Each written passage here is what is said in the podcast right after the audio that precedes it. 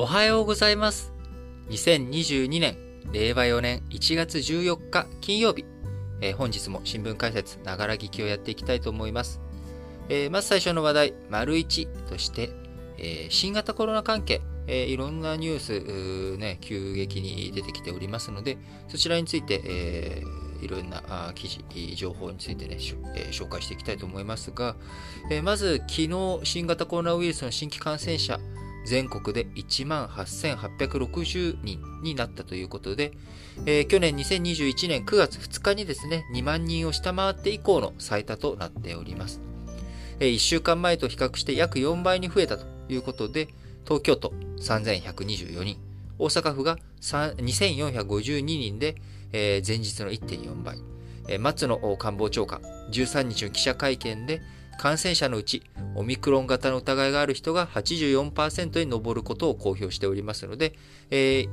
オミクロン型、えー、非常に、えー、感染力が強いということが分かっております。え、やっぱりね、まあ、あの、無症状者も含めて、え、感染の拡大で人数非常に多くなっております。えー、まあ、風邪とね、あんまり症状変わらないんじゃないかというところもありますが、えー、僕自身今分かっていないのはですね、あの、風邪と比較した時に感染力ってこんなにまず差があるのかなっていう。えー、こんなに風邪って感染するのかなっていうところも含めてですね、あの、あんまり、普通のコロナウイルス、まあ、風邪もね、コロナウイルスが、えー、きっかけになるものありますけれども、えー、この新型コロナと比較したときに、えー、普通の風邪、えーと、感染力に大きな差があるのかな、どうなのかなっていうところ、まあ、そこはね、ちょっとわからないところだなと思います。えー、重症者数やね、死亡者数についてはまだ、えー、増えて、え、おらず、まあ、今後増えないことを祈るばかりですけれども、あの東京都についてはね、えー、病床を使い始めているので、えー、まん延防止等重点措置、こちらの適用をね、要請するような流れがあったりとか、あるいは、小池都知事の方から、今ね、分類を結核とかと同じ2類に新型コロナ対象を第2カテゴリーにしているわけですけれども、これを5類、カテゴリーを引き下げて、しまってはどうかという、提案、そういった話も出てきています。えー、5類に落とす話についてはですね、まあ岸田首相の方から、あまあ、慎重に検討しなきゃいけないよねっていう発言になっておりますけれども、えー、5類に落としていくっていうふうになると、えー、じゃあ5類のものについて、えー、じゃあブースター接種とか3回目接種について、こちらね、あのー、5類であれば、有料になってしまうっていう問題があるんですよね。えー、筋としてはですね、まあ、5類、あんま大したことのない感染症なんだから、えー、5類にするわけですよね。えー、ということは、じゃあそんな大したことないものに対して国費を投じて、えー、ワクチン、みんなに行き渡らせる必要があるのかという、まあ、こういった話になってきてしまうと。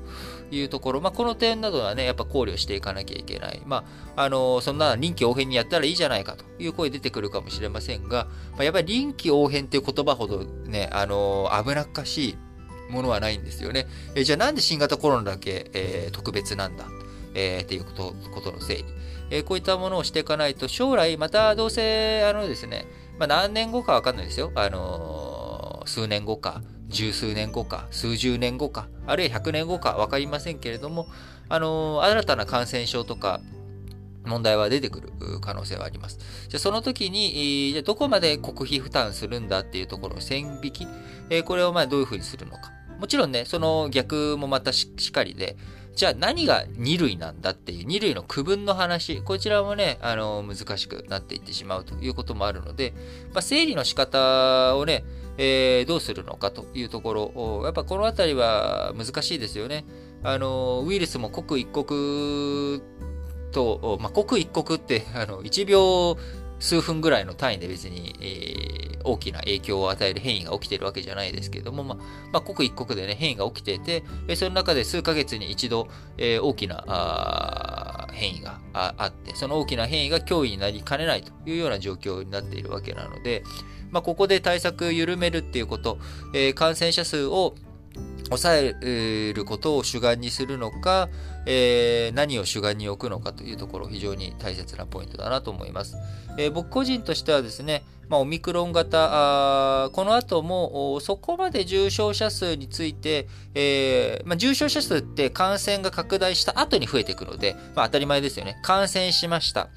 感染した後に症状が発生しました。症状が発生した後に重症化していきますっていう話なので、あの、重症、まあ、それがな、この前の夏に流行ったあデルタ型については、まあ、急激に重症化していくとかね、まあ、そういったあれがありましたけれども、まあ、オミクロン型はそれがそこまで激しくないんじゃないかっていうのが、あ各地、世界各地のね、えー、報告とか、あまあ、あの日本の状況とかを踏まえると、えー、今あ、まだあの重症者数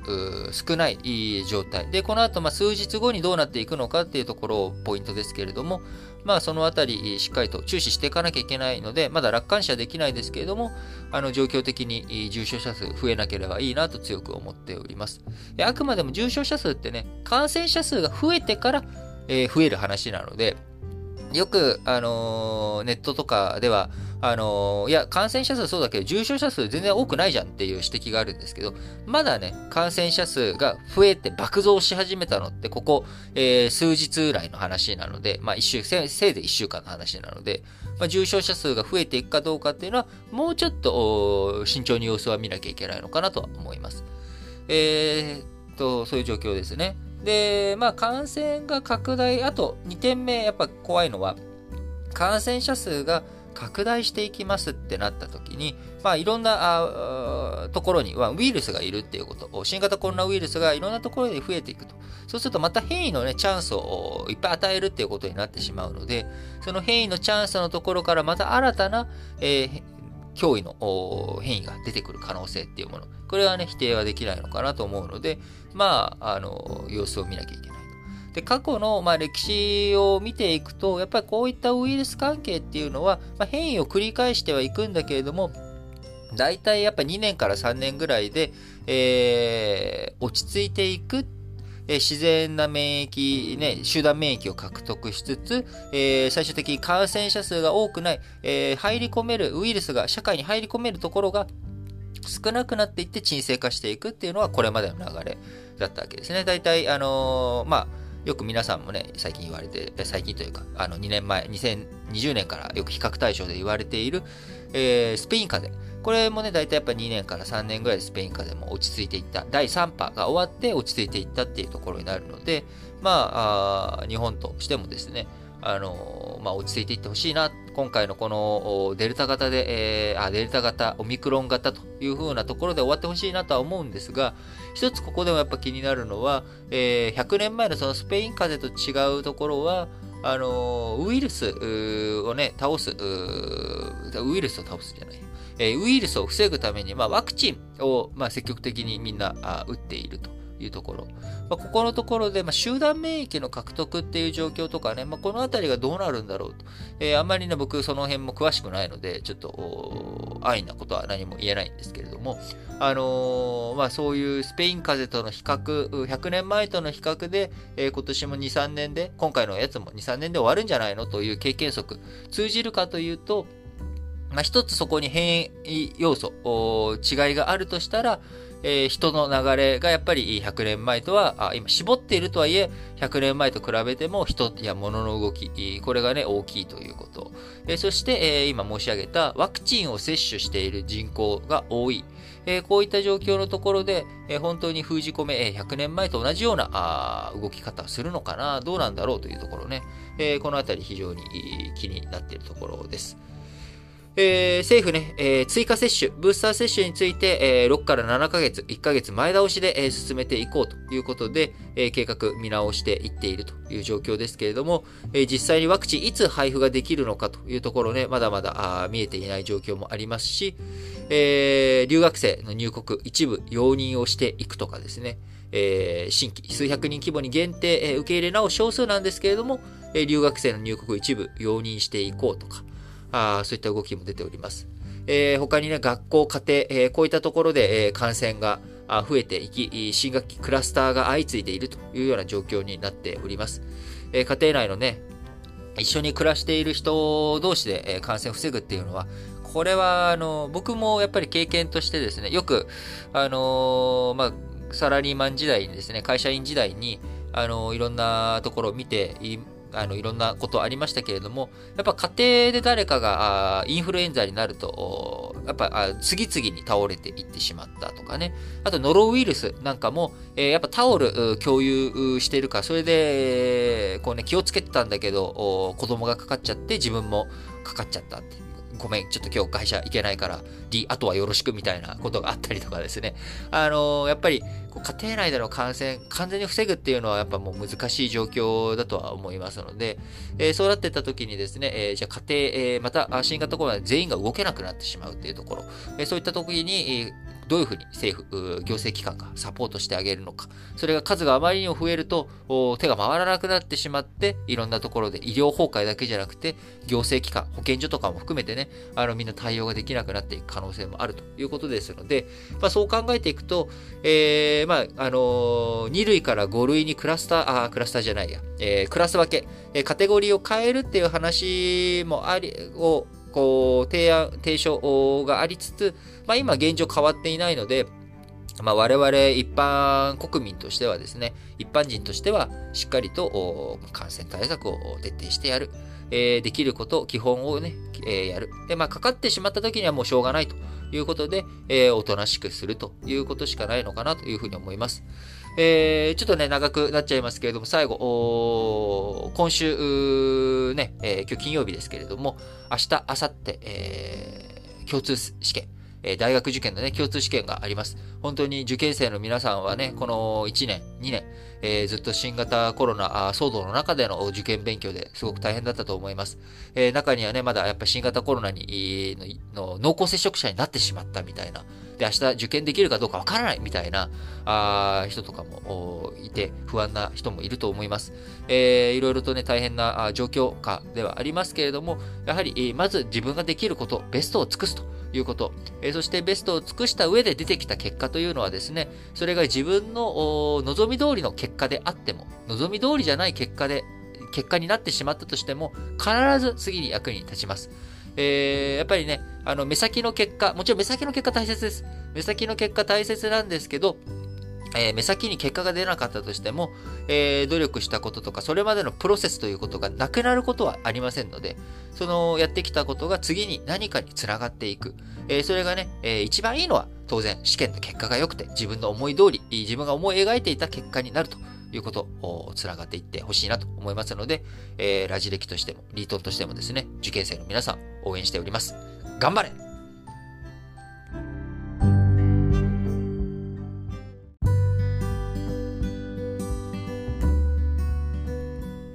はい。それでは、バルディとしまして、えー、ドイツでね、今、あ元シリアの大佐だった男、この人に対する終身刑判決が出たという話についてですね、ちょっと紹介していきたいと思うんですが、えー、この後は丸3丸4で、えー、あれです。あのー、なんだ、えー、経済関係の話続いていきますので、まあ、国際面から一つ、えー、話、情報を提供していきたいなというところですが、ドイツ西部のえー、コップレンツというところの裁判所が13日、シリアのアサド政権下で市民約4000人の拷問と、数十人の拷問死、拷問からね、死に至らしめてしまったということ。こちらに積極関与したとして、人道に対する罪。こちらに問われたシリア情報機関の元大佐、アンワル・ラスラン58歳、被告に終身刑の判決を言い渡しました。裁判所や報道によると、シリアでの国家主導の拷問、こちらをね、審理する世界初の裁判ということで、国連が数万人死亡と指摘した拘束施設の実態、ドイツで認定されたということになります。国際社会からはさらなる解明を求める声が上がってくるのは必至ということですが、ドイツの法律では、たとえドイツ国外であっても、戦争犯罪や人道に対する罪、こちらなどはね、訴追できるということで、今回、シリアのアサド政権下で拷問に携わったアンワル・ラスワン元大佐、こちらに終身刑の判決が言い渡されたということです。えこのアンワルラスワ,、えー、ラスラン被告、シリア情報機関の総合情報局に属していて、え反体制派市民を摘発。捜査部隊251局、こちらのね、トップとして、シリアの首都ダマスカスの拘束施設を統括していたということです。えー、大佐ってね、どれぐらい偉いのという話ですけれども、あのー、まあ、あ上から数えるとですね、まあ、名誉会長で、えー、名誉職である、元帥、まあ、あの、国によってね、名誉職じゃなくて、あの現役職っていうところもありますけれども、まあ、元帥というものがあり、えその、まあ、元帥はちょっとカテゴリー外だと思ってもらって、えその上に大将、中将、少将というものが3つ、一番上にあります。ね、これが召喚クラス、えー、将校クラス、将軍、将軍ですね。えー、大将、中将、えー、少将。で、その下が大佐なんですね。左官。左官って言われるものですけれども、あの、さ、で、大佐の差って何かっていうと、あのー、今ね、えー、13、あの、鎌倉殿の13人、えー、大河ドラマ始まりましたけれども、あのー、スケ殿って、えー、言ったりとかしますね。あのー、源頼朝のことを。で、えー、まあ、その助殿とかっていう風な読み下し、この、その助ってどういう、助殿っていう時の助ってどういう漢字書くかっていうと、えー、この大佐の差っていう、えー、人の左って書く漢字なんですね。これ、日本語で助って読み下す、訓読みするわけですが、この、助って何かっていうと、まあ、あの、助ける。助。助けるっていう意味、こちらがあるわけなんですね。だから、まあ、あの、将軍をサポートする、えー、人たち。で、それの一番上っていうのが大佐という役職になるわけです。あの、言葉としてもね。で、実際、組織上、まあ、いろんな国によってね、当然大佐がやることっていうのが違うというところがありますが、えー、まあ、イメージといったらですね、あのー、まあ、大企業とか企業で言ったら、部長クラスっていう感じ。それも、まあ、ちょっと大きめの部を統括する人みたいな。少佐がね、ちっちゃい部の人。えー、中佐があちょっと上の部の人。大佐が、まあ、大きい部を使う、取り扱う人。で、えー、まあ、その上に本部長、部門長、がいるっていうのが召喚クラスみたいなね。まあ中には大佐で本部長をやるっていう感じのイメージの大佐もいたりとかしますが、えー、まあ大体、えー、それぐらい。まあ要は現場の一番上の責任者になるあ、現場って言ってもちょっとあれですね。その関係部局の一番上のトップをやる。えー、まあなんかそういうイメージで、えー、持っていただけると大佐っていうのが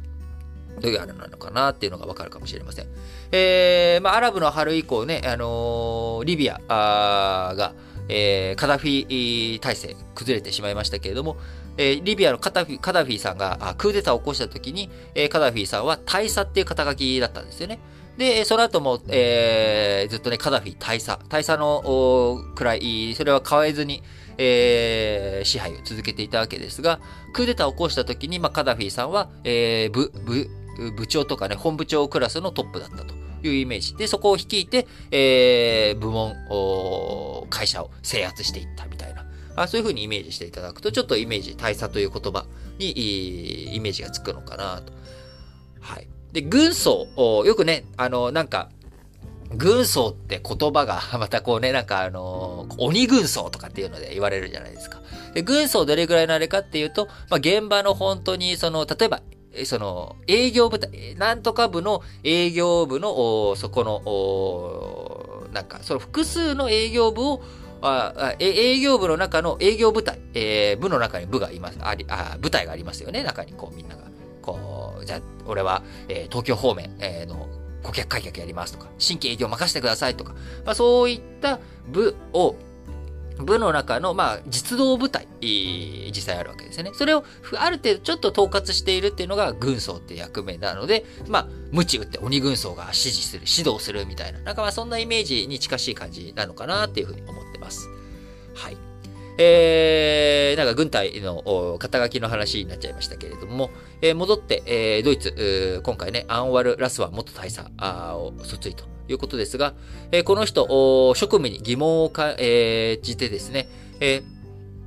ー、2011年から12年に収容者の拷問監督主導していたんですが、いや、これ、なんで俺こんなことしてるんだろうと。いや、まあ疑問、ね、なんかもっと、もうちょっと前に疑問を思いそうなところですけど、まあ実際に、えー、治安をね、維持するためにしょうがないとか、なんかいろんな、こう、思ったりとかして、えー、職務をやってたんでしょうね。多分なんか真面目な人だったんじゃないのかな。まあ、ちょっとわかんないですけど。えー、ですが、職務に疑問を感じ、その後シリアを出国。えー、隣国ヨルダンで反政府活動に加わったということです。えー、自分がね、それまで拷問とかね、えー、政府側で弾圧する側だったのが、反政府活動に加わって、2014年にドイツに到着。その後、警察で自分がシリアでどんなことをやったのか、シリアで今何が起きているのかという行為を話し、2019年に逮捕されたということで、えー、今回コブレンツの裁判所、昨年2月に反体制派市民への拷問を幇助したとして、シリアの元情報機関員にえー、これはね、えー、実際のその、まあ、ね、なんか、えー、今さっきの例えで言ったら、まあ、営業開拓しているような、あポジションの人。えー、この人に禁錮4年6ヶ月の、えー、実刑判決を言い渡しましたが、えー、今回アンワル・ラスワラヒ、えー、氏に対してはですね、被告に対しては人道に対する罪として終身刑の判決が下されました。えー、このね、人道に対する罪、えー、こちらは、あのー、第二次世界大戦後に、えー、例えば、あの、ホロコーストとかね、これも取り扱われたものですし、えー、こう、ユーゴ紛争とか、あるいは、あルワンダ、あ、うん、ホテルルワンダだか、ルワンダだな、えー、とかね、まあそういったところでの、やっぱり、えー、こう、いろんな大量殺戮、えー、こういったものに対して、えー、平和、人道に対する罪を裁くと。で、この人道に対する罪っていうのは、あの、どういうカテゴリーかっていうと、国とか政府とかを、そういった統治機関の人が、まあ、すごい今ちょっと簡便に説明してますよ。えー、統治機関の人が自国民を弾圧するケース。えこれに対して人道に対する罪というのを適用するんですよね。で、これって、その国ではもう、その国自体が、その自分の国の人を弾圧しているっていうことになるので、最高権力がまあ、一致団結して、えー、弾圧しているようなケースになると、司法の、による介入とか、そういったものが、その国内で主権というものがあって、外の国たちっていうのは、基本的に内政不干渉、内政干渉はしませんなんだけど、こういうケースって国民が弾圧されている。えー、国から弾圧をされているときに、じゃあ、誰が助けんのよと。それって是正効果が機能しないよね。だって国がやっちゃってるんだもん。セルフでね、おい、この野郎ってやっちゃってると。そうすると、外から介入しなきゃいけないよね。なので、えー、人道に対する罪っていうものは、外国がその国を裁くみたいな、こういう風なあ状態になってるわけです。えー、これもね、例えるならば、えー、家庭内暴力とかね、えー、児童虐待。え、これを家庭で解決してください。家庭の問題でしょと。え、で、警察とか、行政機関っていうのは、あの、民事には、あまあ、基本的に参入、介入しませんよ。それは、あなたたちに自分のことでしょと。自分で解決してください。ということに、なるわけですが、え、それじゃ解決できないよね。だってお父さんに私殴られてるんだもん。なんで私からお父さんにそれをやめてって言ってもやめてくれないっていう状況で、じゃあ誰が助けてくれるのよってなると、やっぱ外から助けてもらわなきゃいけないっていうことなんですよね。ただ、こちらはやっぱりあのやっぱりこの家庭の問題に外から介入するっていうこと、えー、外国がその国の内政に関与すること。こちらはどちらもやっぱ危険なことでもあるんですよね。えー、やっぱそこが理由、なんかいろんなものを理由つけて、その国の政府が気に入らないから潰してしまえとか、えー、国がね、家庭のあり方っていうものに介入していく。えー、っていうこと。しつけの範囲ってどこまでがしつけの範囲なの？えどこまでが、あそのテロ行為なの？政府をクーデターを起こすことっていうのは内乱罪じゃないのか。えー、でもどこからがそれがクーデターが許されるのか。あやっぱりね、こういった線引きの難しさ。さっき丸一でもカテゴリーどうするのってやっぱ難しいよねっていう話しましたけれども、あのー、やっぱりいろんな事例、えー、ね、たくさんやっていき、えー、丸一のところでも臨機応変にってやっぱ難しいんだよね、と、えー、いうことを言いましたけれども、やっぱりルールをきちっと積み上げていく。えー、そのプロセスを通していきながら、徐々に徐々にやっぱり改善させていくしかないのかなというふうに思います。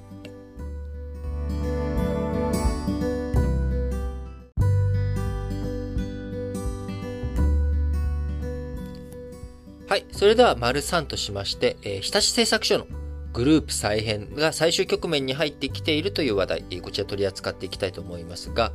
えー、日立、えー、1月13日にですね、日立建機の株式売却の報道をに関して、検討していることは事実だか、現時点で決定した事実はないとするコメントを発表しました。えー、日立、えー、日立と単純に言った場合、日立製作所、親会社である日立製作所ですが、えー、日立製作所は、日立県境グループに取り込むか、あるいは売却するかどうかについて、2021年度中に方針を明らかにするとしてきました。えー、これまでね、あのー、海外からも批判の強かった親子上場という状態。えー、こちらの解消に向けて、え日立グループ、グループ再編を進めてきているわけですが、えまず言葉の確認ですね。え親子上場って何かっていうと、親会社と子会社がどちらも上場している上場企業だというのが親子上場という状態です。えー、代表的なところではですね、ソフトバンクグループと、えー、ソフトバンクですね。ソフトバンクグループは、あの、ビジョンファンドとかいろんなところに投資をしているところを含めた、えー、本体部分。えー、そしてソフトバンク、グループがつかないソフトバンクは、えー、携帯電話、ソフトバンクのね、通信網を使っている方もいらっしゃるかと思いますが、えー、通信事業会社としてのソフトバンク。こちらは全く違うものであるんですよね。えー、ですが、ソフトバンクグループもソフトバンクも両方上場しているという状態。これが、ま、親子上場というところです。で、これがなぜ海外から批判されるかというと、えー、ソフトバンク、えー、通信事業についてですね、えー、株主に、え、配慮するとこうしなきゃいけないよねっていうことが、え、親会社の意向で、え、やれないとかね、まあ、こういったことが起こり得る。要は少数の株主の意向が、えー、全く聞かされないこと、聞かない状態になってしまっている。だって、その少数の株主が、えー、自分たちがね、あの、こういうふうにしてほしいっていうふうに言っても、絶対に、えー、50%取ることができないわけです。親会社を取り込まない限り。えー、そうなってくると、実質的に親会社に支配されている、企業をですね、えー、上場させることによって、不特定多数のたくさんの人に株を持ってもらう企業としてはふさわしくないっていう、まあ、こういった考え方。で、さらにもう一つは、資本効率が悪くなるんじゃないのと。えー、結局ね、その、お互い、能動的に自律的に判断していくっていうことが、まあ、基本的に上場会社だったりとか、上場企業、えー、考えていかなきゃいけないんですが、まあ、その資本効率も、親会社の足かせがあるということを考えていくと、えー、うまくいかないんじゃないのというようなこともあってですね、えー、親子上場というものに対しては、非常に、こう、まあ、あんまりこれやるべきじゃないよねっていう、まあ、こういった指摘があるわけです。えー、まあ、こういった指摘もあり、ありますし、まあ、日立グループとしてもですね、今後、どういうふうに日立を持っていくのかということ、えー、これを考えて、いったわけですが、日立、きっかけはですね、リーマンショックの後、2009年3月期、こちらで7873億円の連結最終赤字に陥りました。で、巨額の赤字を出して、事業を再編していかなきゃいけない。じゃあ何を軸にしていこうかということで、IT、やっぱ情報技術軸にして入れ替えしていかなきゃいけないよねっていうことで、えー、日立グループとしてはですね、まあ鉄道事業とか、まあいろんなそういったところをやっているっていうのもあるので、IoT しっかりやっていこう。ものと、えー、連動させて、えー、いろんなものを工夫していこうということ。えー、こちらをね、中心に、やっていくっていうことにしていきました。えー、そのため2016年、日立キャピタルを売却。えー、2017年、日立公共を売却。一方、2019年に、アメリカの JR オートメーションテクノロジーを買収。えー、2020年には、日立火星を売却。一方で、日立ハイテク。こちらは完全子会社化し、えー、2021年、日立金属の売却を発表。えー、アメリカグローバルロジック、あるいはフランスのタレスの鉄道信号事業買収を発表ということで、えー、やっぱ鉄道事業とかも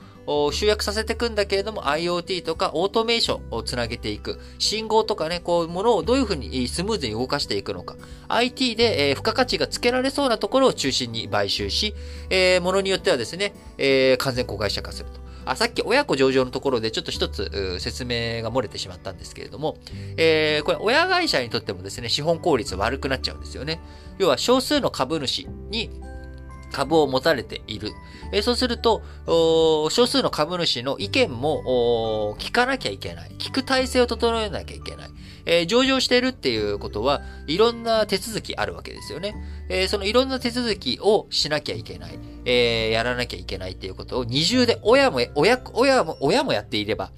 子もやっているっていう二重の状態になってしまっていることは、これは資本効率だけじゃなくて事務効率も悪いっていうことになってしまいますし、えー、跳ね返って、えー、資本効率も悪くなってしまう。えー、なので、こういう、でも必要な会社なんだっていうことだったら、100%取り込んだらいいじゃないかと。えー、いうことで、えー、日立100%子会社化する、100%に完全子会社化する企業もありつつということですが、えー、今回ね、えー、日立製作所、日立建機、えー、こちらの株式について、えー、どうしていくのかというところを、また再度考えていくということになっていきます。えー、今後ね、あのー、どういうふうに日立グループやっていくのか、まあ、やったこの親子再編、えー、とかグループの再編が終わった後に、えー、実際にそこに注力してどれだけの成果を出していくことができるのか。選択と集中。えー、これでね、本当にうまくいくのかどうか。例えば、東芝はね、その中で原子力に結構足を向けてやっていったんだけれども、その結果、今、苦しんだ、苦しんで、えー、いる状態にずっと続いていると。まあ、あのー、ありますし、逆に、えー、ソニーのようにですね、いろんなものをやっていくことによって、えー、もともと選択と集中しろよって、えー、外の株主から言われながら、あ物言う株主のそういったものを跳ねのけて、今、あソニー復活というような感じで EV についての、の、にも参入していく。えー、いろんな業種、いろんなテクノロジーを持ってるからこそできることがある。という方向もあるので、まあ、今回の日立のグループ再編全部終わった後にですね、えー、どういう風な芽が出るのか、あるいは芽が出ないのか、あこのあたりについてもね、引き続きしっかりウォッチしていきたいなと思います。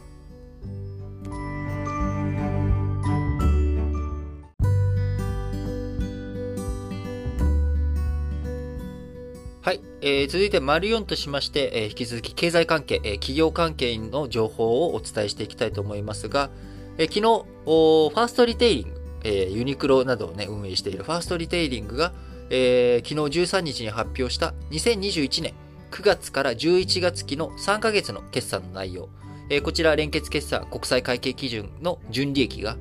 前年同期比33%増の935億円だったということが発表されました。えー、存在感の薄かった欧米が検討したものの、新型コロナウイルス化の在宅需要の反動で国内は苦戦。中華圏も行動規制の影響で初の減収減益、中華圏がね、えー、初の減収減益になったということで、日中の盛り返しに加え、欧米でのさらなる成長が今後の課題となるというふうに、日経新聞報じております。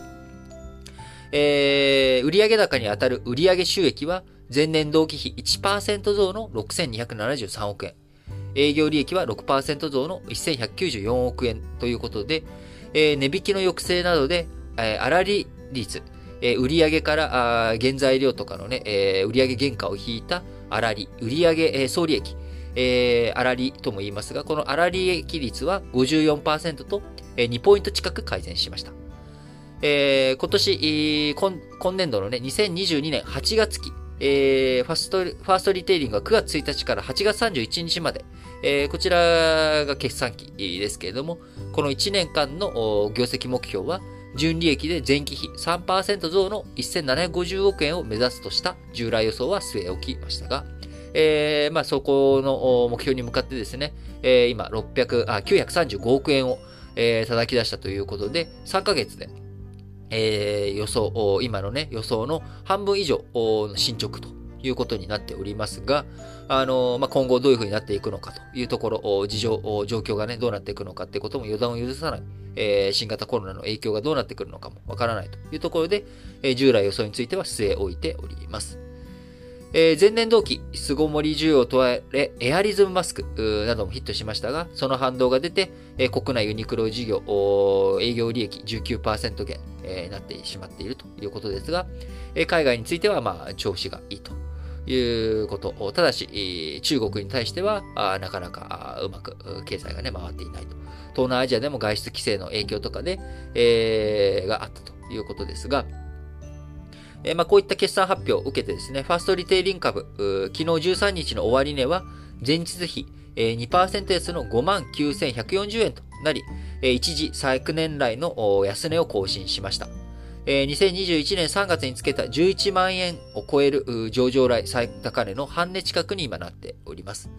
えー、時価総額は約6兆2700億円で、えー、去年2021年には一時、ザラなどを展開するスペインのインデックス、インデ、インディテックスを抜いて、アパレル世界首位になりましたが、現在、えー、ザラを展開するインディテックスは11兆3800、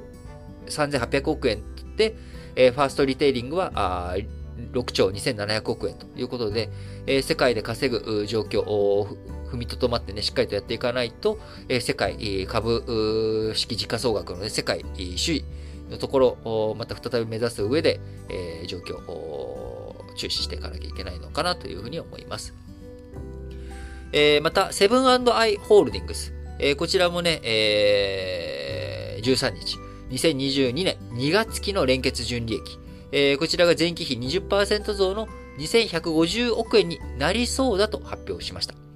えー、従来予想から250億円上振れして過去最高となっていきますが、経済再開で好調な米国コンビニエンスストアが、えー、牽引していくという状況で、国内事業の利益予想は一点減益となる見通しで、国内はまだまだ厳しい。えー、海外は調子が良さそうだという状況、えー、ってなっております。やっぱりね、あの、欧米、こちら、あワクチンがね、一足早く行って、2021年、えー、結構経済再開、こちらの動きがあったことから、あのー、いろんな企業の利益、アメリカとか海外展開している企業については調子がいい感じなのかなと。で、セブンアイ・ホールディングス。えー、と、なんだ、あ、そうだ、スピードウェイっていう、えー、アメリカのガソリンスタンド併設型コンビニ。えー、こちらのスピードウェイをね、えー、買収しましたけれども、え、巨額の費用を突っ込んで、え、買収したわけですが、今、え、物流などの共通化を進めて、運送費などコスト削減効果も出ており、約3200点アメリカに展開しているスピードウェイの買収について、今、え、数字としてはですね、なかなかいい感じに進んできているという状況ですが、まあ、やっぱ国内のね、えー、状況、えこちらがなかなか振るってきてくれない、えー、ところ、既存店のね、え売上高がなかなか伸び、成長が少し鈍化してきてしまっているというところ、このあたりが注意しなきゃいけないところなのかなと思われます。えー、ビッグカメラ、あこちらね、9月から11月の最終、えー、43%減益ということで、えー、去年のね、えー、大型需要、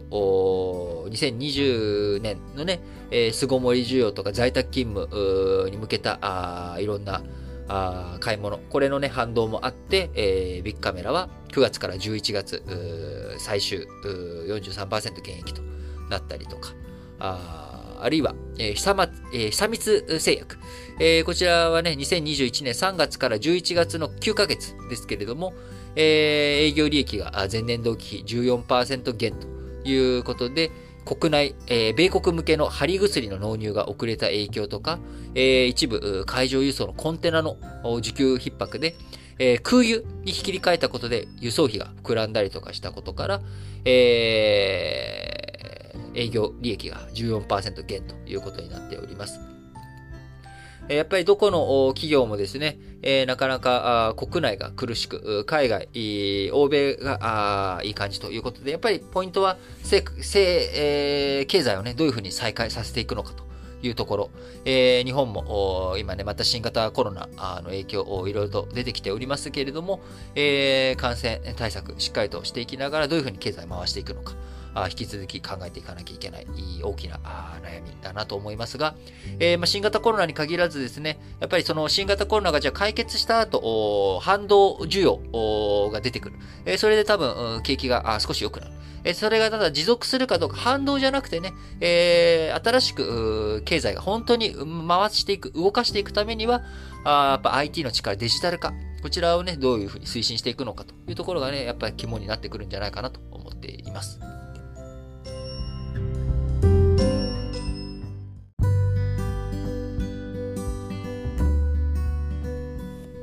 はい。それでは本日も最後、丸ごとしまして、主要語詞の社説を紹介して締めくくっていきたいと思います。えー、朝日新聞、衆議院10増10減法律通りに格差是正をと。2020年の国勢調査からアダムズ方式を採用するという法改正は自民党が公明党と議員提案したものだ。それを棚に上げて政府を批判するのは筋違いだということで、えー、2020年の国勢調査をもとに一票の格差を是正する。えー、これね、えー、政府の衆議院議員、選挙区画、選挙区画定審議会、えー、こちら議論を始めて、えー、おりますが、えー、小選挙区の区割り変更に自民党内から異論が絶えないということです。えー、東京都で枠を 5, つ5つ増やし、神奈川県で2つ増やし、えー、埼玉、千葉、愛知各県で1つ増やして10個、えー、選挙区を増やす一方で、宮城県、福島県、新潟県、滋賀県、和歌山県、岡山県、えー、広島、山口、愛媛、長崎、えー、各県で1つ議席を減らしていき、えー、10増10減とするところが、まあ、地方の、えー、ところ、のね、えー、声が届かなくなってしまうと。これは問題だっていうような声を上げているわけですが、えー、法律通りに格差是正していくべきだと。2016年の法改正で、えー、都道府県ごとに定数を人口に応じて増減させるアダムツ方式。え、こちらがね、えー、法律適用されてから今回初めて、えー、適用ということになるわけなんだ。それをいきなりね、えー、初めてやりもせずに、これはおかしいっていうのは、それはなんかちょっと違うんじゃないのと、朝日新聞です。えー、朝日新聞もう一本。農林水産輸出1兆円達成の次はということで、輸出1兆円は最初に政府が目標を掲げた2006年当時、2013年に達成するはずだった。予定より8年遅れたとはいえ、食料自給率など農水省の掲げる目標の多くが未達であることを考えれば達成できたことは一定の評価ができよう。まあ、この後ね、これをどういうふうにつなげていくのかというところ、RCEP もね、えー今年発行しましたし、この後どういうふうに展開していくのかというところポイントですね。えー毎日新聞、再生2022子供と社会大人本位を見直すときだ。子供の意見を政策に反映させる仕組みの導入も欠かせない。欧州などでは子供の代弁者として行政に勧告する子供コミッショナーなど専門担当官を置く動きが広がっている。え日本でも導入を検討すべきだ。えー、産経新聞。韓国の、おこれは何て読むんだ？構想書でいいのかな？あ行為公職者犯罪捜査所。えー、まあ、捜査機関ですね。えー、検察改革の柱として、ムンジェイン政権が1年前に発足させた捜査機関のことですが、えー、こちらがね、日本メディアを含む多数の記者や野党議員の通信情報を紹介していたということで、えー、韓国では、えー、この機関、えー、捜査機関が捜査対象の通話相手を知るため、通信会社に対して、裁判所の許可なしに、えー、捜査機関が電話番号から使用者の氏名や住所、住民登録番号などを紹介することができると。いうことで、え、今回、えー、このね、構想書は、紹介の理由を裁判や捜査、刑の執行、国家安全保障に対する危害を防止するためとしていますが、まあ、そんなこと言ったらね、何でもそうなっちゃうから十分な説明になってないよね。っていうことで、報道機関には取材源を保護する義務がある。構想書は、報道の自由を脅かすこれらの行為を直ちにやめるべきだと、産経新聞です。えー、産経新聞もう一本、えー、感染症法改正案。今出さずにいつ出すのか。今やらずにいつやるのか。今でしょみたいな感じですけれども、えー、産経新聞。患者を診察する医療機関や病床の確保は一貫して課題だった。法の制定が急がれるのは自明である。病床の確保は待ったなしで、コロナが収まってからでは遅すぎる。えー、読売新聞、価格転嫁対策。大企業は下請けと適正取引を。製造業を中心に工業績の大企業は多い。可能な限り中小企業の値上げ要請に応じ経済全体の底上げを図る必要があると。あるんですが、これね、えー、原材料コストが高騰する中で、中小企業の多くが販売価格に転嫁できずに苦しんでいると。で、大企業が下請ける中小企業に著しく低い価格での納入を求める買い叩きなどが行われているとされるんですが、これやっぱりね、最大の問題は、あの、消費者が企業を買い叩いてるっていうところなんですよね。要は値上げを応じない。えー、こっそりステルス値上げをね、えー、企業を工夫してやると、なんかちっちゃくなってるとかね。あのー、ステルス値上げを許さないっていうところ。まあ、ステルスはね、良くないけど、あのー、ちゃんとね、値上げするものは値上げして、それを受け入れていくっていうことができない。えー、で、なんで、じゃあ消費者がそれができないかっていうと、賃金が上がらないからなんですよね。だから、なんかそういったことを考えていくと、まあ、鶏卵じゃないですけども、やっぱり改めて、えー、下請けの問題とかをね、解消させていく、えー、買い叩きとかを防いでいくためにも、えー、我々、えー、がね、しっかりといいものを買う。例えばね、昨日紹介したヨギボなんか日本の方が海外よりも高い値段、付加価値の商品が売れているっていう状況あるわけですから、あの、やっぱりいいものはいい値段がする。そしてその値段には理由がある。えー、それに対して出せるものはしっかりと出していくっていうこと。えー、このマインドを持つこと。で、そのマインドを支えるのはやっぱり確かな賃上げということでね、えー、岸田政権については賃上げをしっかりやっていってほしいですし、えー、今日先ほど申し上げた製造業を中心に工業績の大企業は多い。可能な限り中小企業値上げ要請に応じというところは、可能な限り従業員の賃上げに応じとも読み替えることができますよね。えその上で経済全体の底上げを図る必要があると思っています。えー、読売新聞もう一本、えー、デジタル改革、行政手続きの改善につなげよう。国と地方のデジタル化の遅れを取り戻すことは喫緊の課題である。優先順位を明確にし、着実に改革を進めてもらいたい。えー、日経新聞、コロナ禍の受験はより柔軟に。将来、共通テストを年複数回実施し、個別試験をより丁寧に行うことも不可能ではない。公平でより望ましい入試とは何か、再考する契機としたい。えー、最後、日本はアジアの EV 化に乗り遅れるな。